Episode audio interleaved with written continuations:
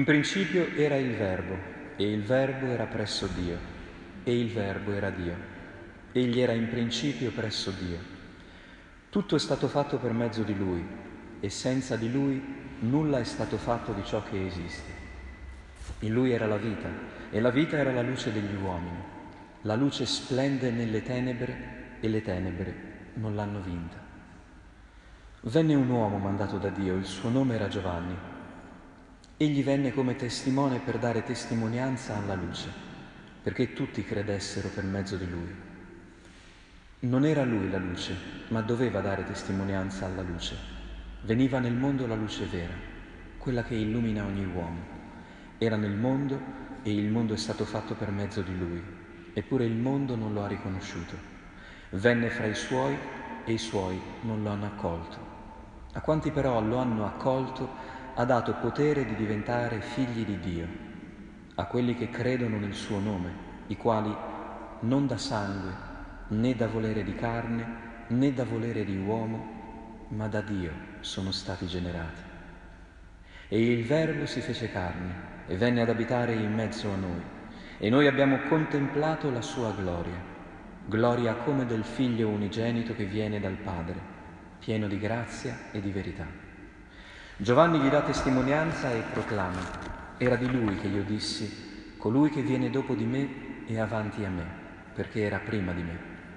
Dalla sua pienezza noi tutti abbiamo ricevuto grazia su grazia, perché la legge fu data per mezzo di Mosè, la grazia e la verità vennero per mezzo di Gesù Cristo. Dio nessuno lo ha mai visto. Il figlio unigenito che è Dio ed è nel seno del Padre, è Lui che lo ha rivelato. Parola del Signore.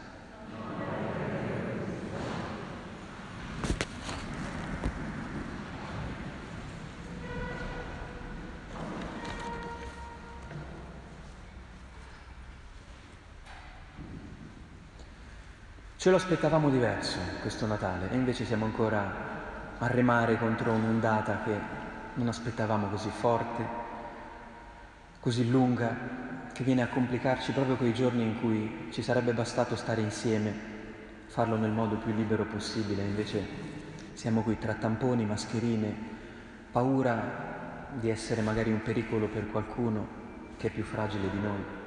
Insomma, un Natale in cui non riusciamo a godere di quello che più almeno una volta all'anno vogliamo fare, stare con le persone a cui vogliamo bene e ricordarci proprio che Dio è con noi, anzitutto lì, lì dove noi riusciamo a stare insieme, ad amarci e ad accoglierci.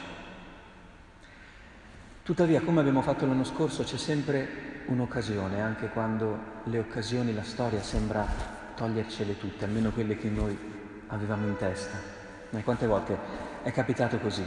Noi ci aspettavamo una cosa, quella cosa non è successa, ne sono successe altre e spesso quelle altre erano più belle o almeno più importanti di quelle che noi stavamo sognando. Ecco, è un Natale in cui alcune cose ci vengono tolte ma non ci viene mai meno la possibilità di celebrare questa notizia meravigliosa. Come sono belli i piedi del messaggero, iniziava no? la prima lettura di Isaia.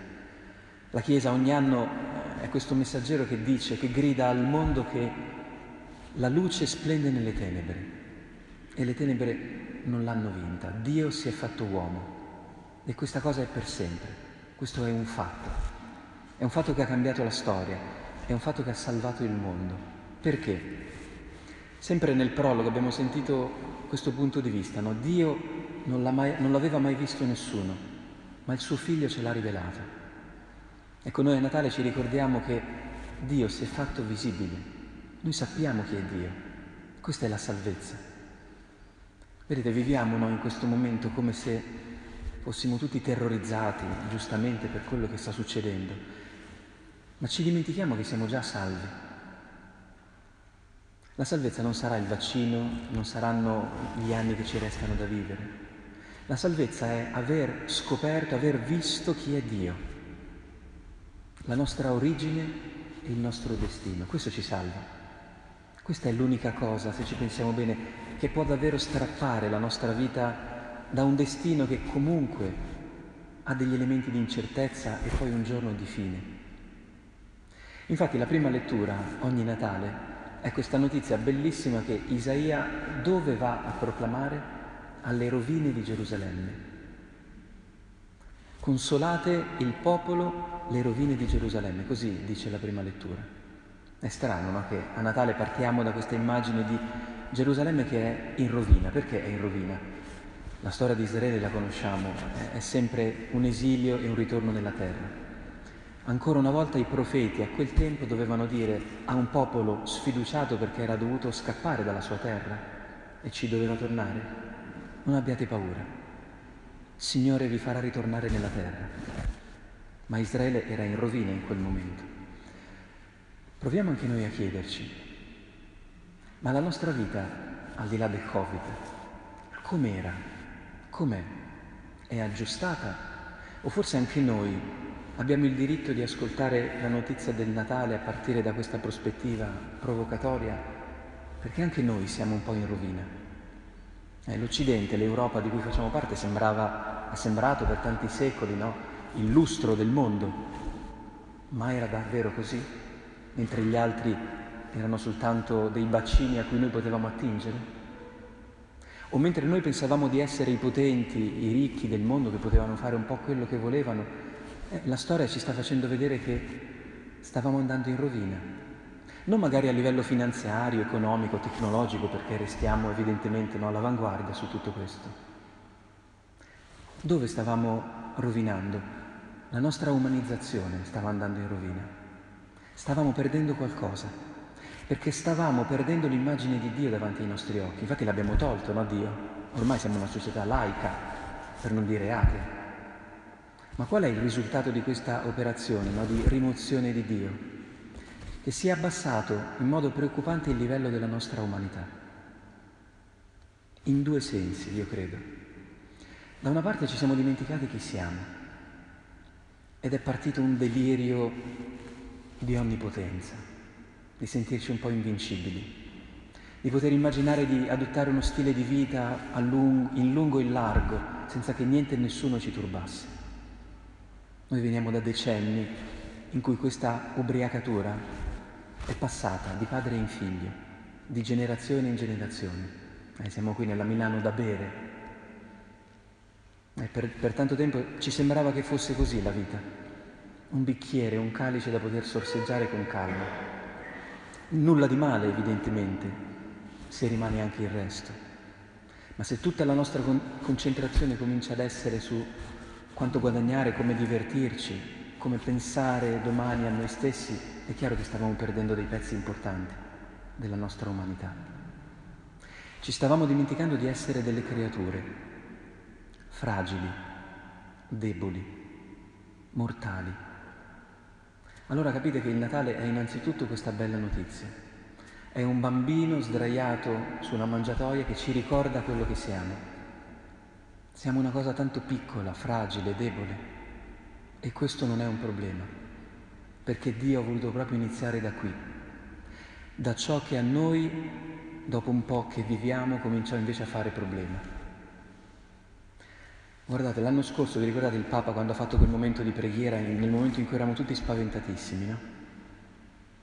È salito eh, sui gradini in Vaticano sembrava che potesse tornare Gesù Cristo da un momento all'altro, le sirene che passavano, e ha fatto questa preghiera per la pandemia.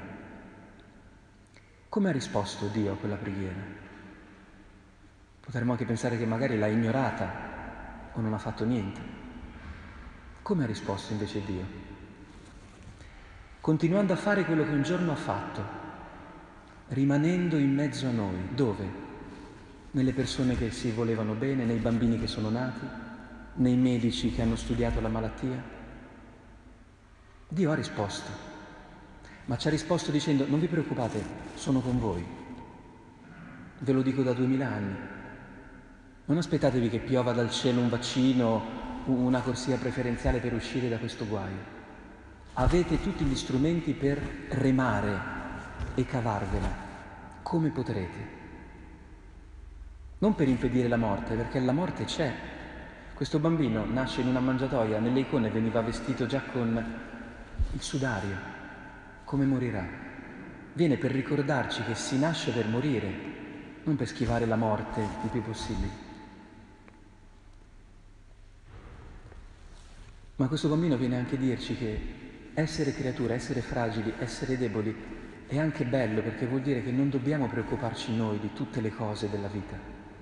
Possiamo imparare a restare figli anche quando diventiamo grandi, cioè a fare quello che ci compete e a lasciare che il resto ci pensi Dio, gli altri, la storia. Ha dato il potere di diventare figli di Dio, dice il prologo. Un figlio, eh, quando ha davanti dei genitori che gli vogliono bene, è la cosa più bella del mondo. È il termine di paragone della felicità. Un figlio esce e rientra a casa, gioca, eh, sorride e poi rientra, fa tutte le esperienze, cresce, perché è il simbolo di chi la vita la accoglie, la sperimenta, la vive. Per questo è Natale, per dirci questo, che non dobbiamo vivere come persone che si devono preoccupare di tutto e, devono smettere di vivere, come ci capita quando diventiamo adulti. Dobbiamo restare figli, ostinatamente, e ricominciare a ridere, a sorridere, a scherzare, a usare leggerezza nella vita. Per questo Dio si è fatto bambino, per dirci che questa è una categoria perenne della vita. Noi dobbiamo imparare a vivere sdraiati, non sempre sul chi va là con un fucile in mano sdraiati come se la realtà fosse buona, come se degli altri bisognasse avere fiducia. Capite che è una grande sfida questo, ricordarci chi siamo. Però non basta eh, ricordarci che siamo figli e che è una cosa bellissima. Il potere di diventare figli di Dio ci consegna anche una responsabilità. Quest'anno abbiamo dedicato il presepe a Giuseppe, spero che possiate vederlo tutti nei prossimi giorni, forse dopo la messa non so se è ancora aperto il roseto, ma credo di no, ma nei prossimi giorni potrete venire. Tutto quest'anno è stato dedicato dal Papa a San Giuseppe e questo ci ha dato l'occasione di guardare il mistero del Natale dal punto di vista di quest'uomo che ha assunto la responsabilità di una cosa molto piccola, molto fragile, che altrimenti non sarebbe venuta al mondo. Questo ha fatto Giuseppe.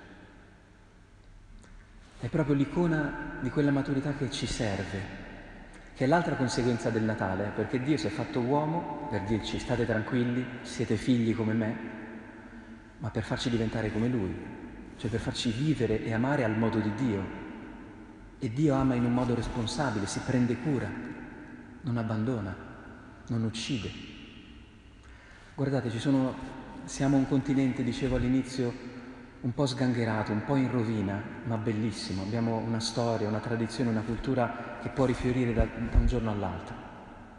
Dobbiamo però recuperarlo, perché ci sono tante cose che non vanno, che hanno bisogno di responsabilità. Ci sono i giovani che vivono smarriti, che perdono il tempo, che perdono gli anni, che si buttano nella droga, nel divertimento, nello sballo. C'è ingiustizia nei luoghi di lavoro, dove ognuno cerca di farsi gli affari propri e di guadagnare di più a, a scapito degli altri. Ci sono tante minoranze che non sono eh, protette da nessuno, le donne, le persone fragili, le persone diverse. Viviamo in un mondo che è pieno di ingiustizie.